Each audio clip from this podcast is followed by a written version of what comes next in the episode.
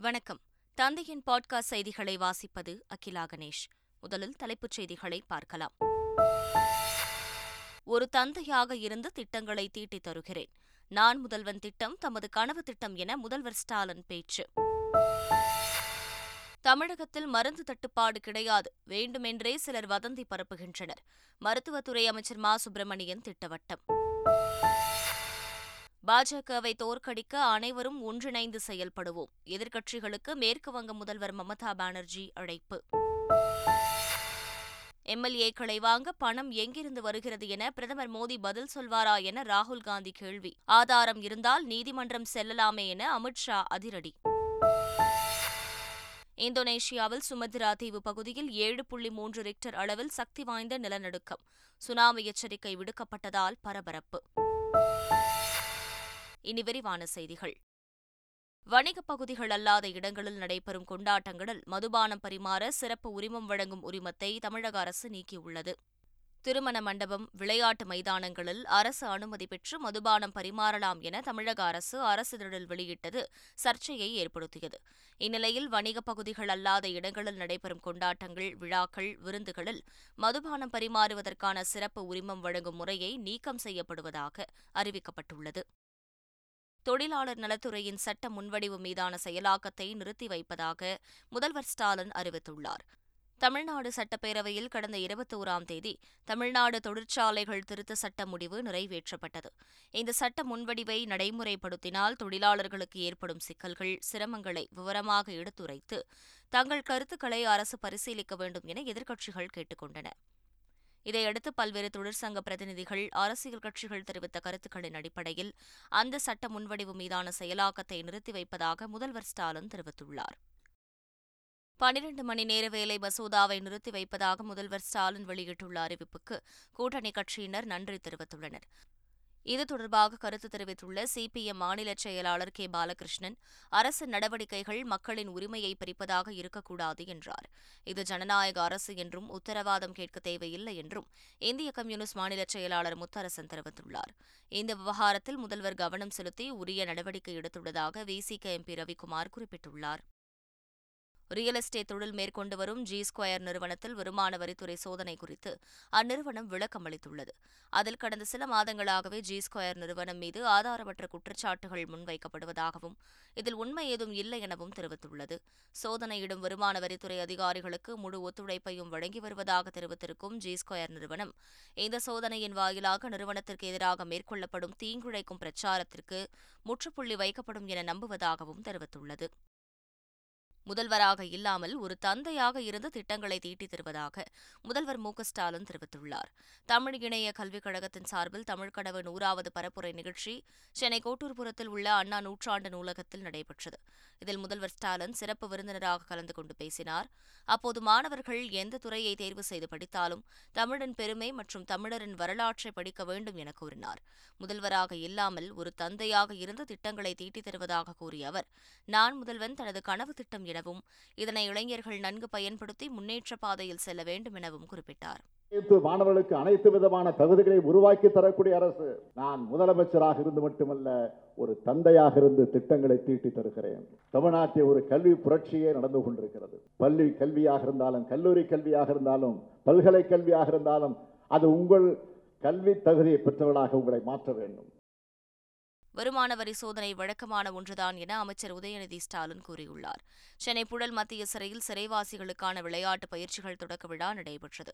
இதில் சிறப்பு அழைப்பாளராக கலந்து கொண்ட அமைச்சர் உதயநிதி ஸ்டாலின் சிறைவாசிகளுக்கான விளையாட்டு பயிற்சியையும் சிறை காவலர்களுக்கு புதிய மின்சார மிதிவண்டிகளின் ரோந்து பணிகளையும் தொடங்கி வைத்தார். பின்னர் பேசிய அவர் நீண்டகால சிறைவாசிகளின் விடுதலை தொடர்பாக ஐநூற்று அறுபது மனுக்கள் ஆளுநருக்கு அனுப்பப்பட்ட நிலையில் முன்னூறு மனுக்கள் நிராகரிக்கப்பட்டதாக தெரிவித்தார். திருச்சி மாநாட்டில் பேசிய முன்னாள் முதல்வர் ஓ பன்னீர்செல்வம் அதிமுக பொதுச் செயலாளர் எடப்பாடி பழனிசாமியை கடுமையாக விமர்சித்தார்.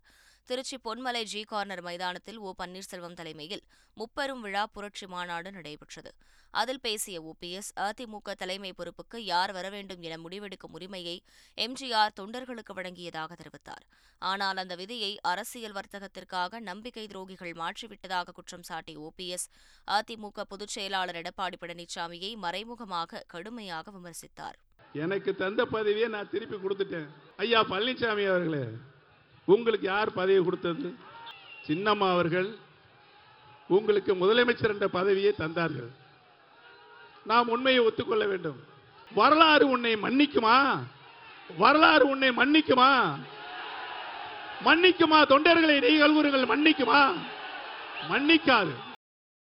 காசோலை மோசடி வழக்கில் இயக்குநர் லிங்குசாமி மற்றும் அவரது சகோதரருக்கு விதிக்கப்பட்ட ஆறு மாத சிறை தண்டனையை சென்னை உயர்நீதிமன்றம் நிறுத்தி வைத்துள்ளது. இரண்டாயிரத்து பதினான்காம் ஆண்டு வாங்கிய கடனை திருப்பி செலுத்துவதற்காக கொடுக்கப்பட்ட காசோலை பணமின்றி திரும்பியதால் இயக்குநர் லிங்குசாமி அவரது சகோதரர் மீது வழக்கு தொடரப்பட்டது. இந்த வழக்கில் இருவருக்கும் சைதாப்பேட்டை நீதிமன்றம் தலா ஆறு மாதம் சிறை தண்டனை விதித்தது. தீர்ப்பை ரத்து செய்யக்கோரி லிங்குசாமி சார்பில் சென்னை உயர்நீதிமன்றத்தில் மேல்முறையீடு செய்யப்பட்டது. மனுவை விசாரித்த நீதிபதி சிவஞானம் இருபது சதவீத தொகையை ஆறு வாரங்களில் டெபாசிட் செய்யும் நிபந்தனையுடன் ஆறு மாத சிறை தண்டனையை நிறுத்தி வைத்து உத்தரவிட்டார். கடலூர் மாவட்டம் சேத்தியாத்தோப்பு அருகே வளையமாதேவி கிராமத்தில் வயல் நிலங்களில் வாய்க்கால் வெட்டும் பணியை என்எல்சி அதிகாரிகள் தொடங்கியதற்கு கிராம மக்கள் எதிர்ப்பு தெரிவித்து தடுத்து நிறுத்தினர். இதையடுத்து ஜேசிபி இயந்திரங்கள் திரும்பி அனுப்பப்பட்டன. சம்பவ இடத்திற்கு வந்த புவனகிரி அதிமுக எம்எல்ஏ அருண்மொழி தேவன் தமிழக அரசு முத்தரப்பு குழுவை அமைத்து விவசாயிகள் கிராம மக்களின் குறைகளை கேட்டறிந்து அதன் பின்னர் அவர்களுக்கான சமகால இழப்பீடை வழங்க வேண்டும் என கேட்டுக் கொண்டார் கேரள கலாச்சாரத்தை பிரதிபலிக்கும் வகையில் பிரதமர் மோடி ஜிப்பா பட்டுவேட்டி அணிந்து கொச்சிக்கு வந்திருந்தார். இரண்டு நாள் பயணமாக கேரளாவுக்கு வந்துள்ள பிரதமர் மோடி கொச்சியில் உள்ள ஐஎன்எஸ் கருடா கடற்படை தளத்தில் இருந்து யுவம் நிகழ்ச்சி நடைபெறும் தேவரா பகுதியில் உள்ள கல்லூரிக்கு பேரணியாக சென்றார். சுமார் இரண்டு கிலோமீட்டர் தூரம் சென்ற அவரை சாலையின் இருபுறமும் திரண்டிருந்த பல்லாயிரக்கணக்கான மக்கள் உற்சாகமாக வரவேற்றனர். ஒட்டுமொத்த உலகத்தையும் மாற்ற முடியும் சக்தி கொண்ட நாடாக இந்தியா திகழ்வதாக பிரதமர் மோடி பெருமிதம் தெரிவித்தார். இரண்டு நாள் பயணமாக கேரளா வந்துள்ள பிரதமர் மோடி. தேவாரா பகுதியில் நடைபெற்ற யுவம் மாநாட்டில் கலந்து கொண்டு பேசினார். அப்போது இதற்கு முன்பு இந்தியாவால் எதையும் மாற்ற முடியாது என்ற சிந்தனை நிலவியதாகவும் தற்போது ஒட்டுமொத்த உலகத்தையும் மாற்ற முடியும் சக்தி கொண்ட நாடாக இந்தியா திகழ்கிறது எனவும் கூறினார். முந்தைய அரசு ஒவ்வொரு துறையிலும் ஊழல் செய்த நிலையில் தற்போதைய பாஜக அரசு ஒவ்வொரு துறையிலும் இளைஞர்களுக்கு வேலைவாய்ப்புகளை உருவாக்கி வருவதாகவும் அவர் கூறினார். சூடானில் சிக்கியுள்ள இந்தியர்களை மீட்கும் நடவடிக்கைக்கு ஆபரேஷன் காவிரி என பெயர் சூட்டப்பட்டுள்ளது. சூடானில் ஏற்பட்டுள்ள உள்நாட்டுப் போர் காரணமாக பதற்றம் நிலவுகிறது. இந்நிலையில் அங்கு சிக்கியுள்ள மூன்றாயிரத்திற்கும் மேற்பட்ட இந்தியர்களை பத்திரமாக மீட்பதற்கான முயற்சியில் இந்திய அரசு களமிறங்கியுள்ளது. இதைத் தொடர்ந்து சூடானில் சிக்கியுள்ள இந்தியர்களை மீட்பதற்கான மத்திய அரசின் திட்டத்திற்கு ஆபரேஷன் காவிரி என பெயரிடப்பட்டுள்ளது. இந்த திட்டத்தின் கீழ் சுமார் ஐநூறு இந்தியர்கள் சூடான் துறைமுகத்தை வந்தடைந்தனர். மேலும் சிலர் கப்பல் மூலமாக இந்தியா அழைத்து வரப்பட உள்ளதாக வெளியுறவுத்துறை அமைச்சர் ஜெய்சங்கர் தெரிவித்துள்ளார். இந்தியாவிலேயே ஊழல் நிறைந்த அரசு பாஜக அரசுதான் என ராகுல் காந்தி குற்றம் சாட்டியுள்ளார். கர்நாடக மாநிலம் பெலஹாவி மாவட்டம் ராம்தூர் பகுதியில் ராகுல் காந்தி பிரச்சாரம் செய்தார். ஆளும் பாஜகவை கொடுமையாக விமர்சித்த அவர் நாட்டிலேயே ஊழல் நிறைந்த அரசு பாஜக அரசுதான் என்றார். பாஜக ஆட்சியில்தான் நாற்பது சதவீத கமிஷன் வாங்கப்படுகிறது எனவும் குற்றம் சாட்டினார். இப்படி கமிஷனாக வாங்கிய பணத்தை கொண்டுதான் முந்தைய ஆட்சியில் எம்எல்ஏக்களை திருடியிருக்கிறார்கள் எனவும் ராகுல் சாடினார். கர்நாடக பாஜக அரசு நாற்பது சதவீதம் கமிஷன் வாங்கியது என்ற ராகுல் காந்தியின் குற்றச்சாட்டுக்கு பதிலளித்த அமித் ஷா. ஆதாரம் இருந்தால் நீதிமன்றம் செல்லலாமே என்றார். இதுகுறித்து எந்த விசாரணையும் வழக்கும் இல்லாமல் இதுபோன்ற போலியான குற்றச்சாட்டுகளை மக்கள் எப்படி நம்புவார்கள் என அவர் வினவினார். பாஜகவை தோற்கடிக்க அனைவரும் ஒன்றிணைந்து செயல்படுவோம் என எதிர்க்கட்சிகளுக்கு மேற்கு வங்க முதல்வர் மமதா பானர்ஜி அழைப்பு விடுத்துள்ளார். இரண்டாயிரத்து இருபத்தி நான்கு நாடாளுமன்ற தேர்தலில் பாஜகவுக்கு எதிராக வலுவான அணியை உருவாக்கும் பணியில் பீகார் முதல்வர் நிதிஷ்குமார் தீவிரமாக ஈடுபட்டு வருகிறார். இது தொடர்பாக டெல்லியில் ராகுல் காந்தி அரவிந்த் கெஜ்ரிவாலை சந்தித்து பேசிய நிதிஷ்குமார் மேற்குவங்க முதல்வர் மமதா பானர்ஜியை சந்தித்து பேசினார். அவருடன் பீகார் துணை முதல்வர் தேஜஸ்வி யாதவும் மமதாவை சந்தித்தார். பின்னர் மூவரும் செய்தியாளர்களை சந்தித்து பேசினர். மமதா பானர்ஜி பேசுகையில் எதிர்க்கட்சிகள் ஈகோவை விடுவித்து பாஜகவை தோற்கடிக்க ஒன்றிணைந்து செயல்படுவோம் என அழைப்பு விடுத்தார். தெலங்கானாவில் ஆந்திர முதல்வர் ஜெகன்மோகன் ரெட்டியின் தங்கை ஷர்மிளா போலீசாரை தாக்கும் வீடியோ சமூக வலைதளங்களில் வேகமாக பரவி வருகிறது. தெலங்கானாவில் தேர்தல் வினாத்தாள் வெளியானது தொடர்பாக விசாரணை நடைபெற்று வருகிறது.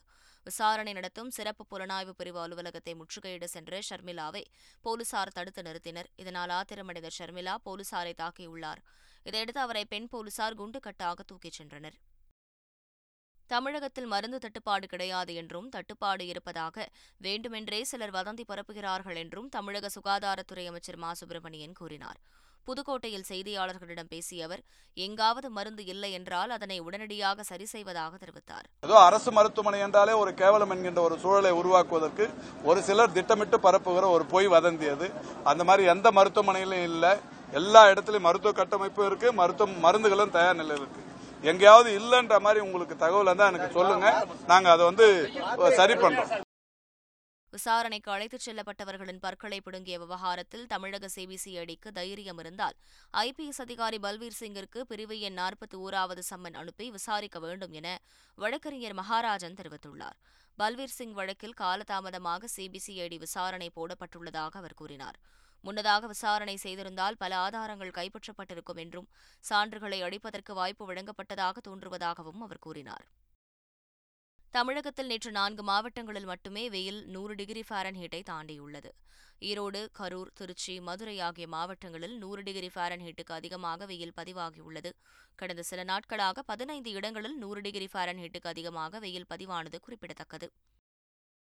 மசோதாக்களுக்கு ஒப்புதல் அளிக்காத விவகாரத்தில் ஆளுநர் தமிழிசை சவுந்தரராஜனுக்கு எதிராக தெலங்கானா அரசு தாக்கல் செய்த ரெட் மனுவை உச்சநீதிமன்றம் முடித்து வைத்தது.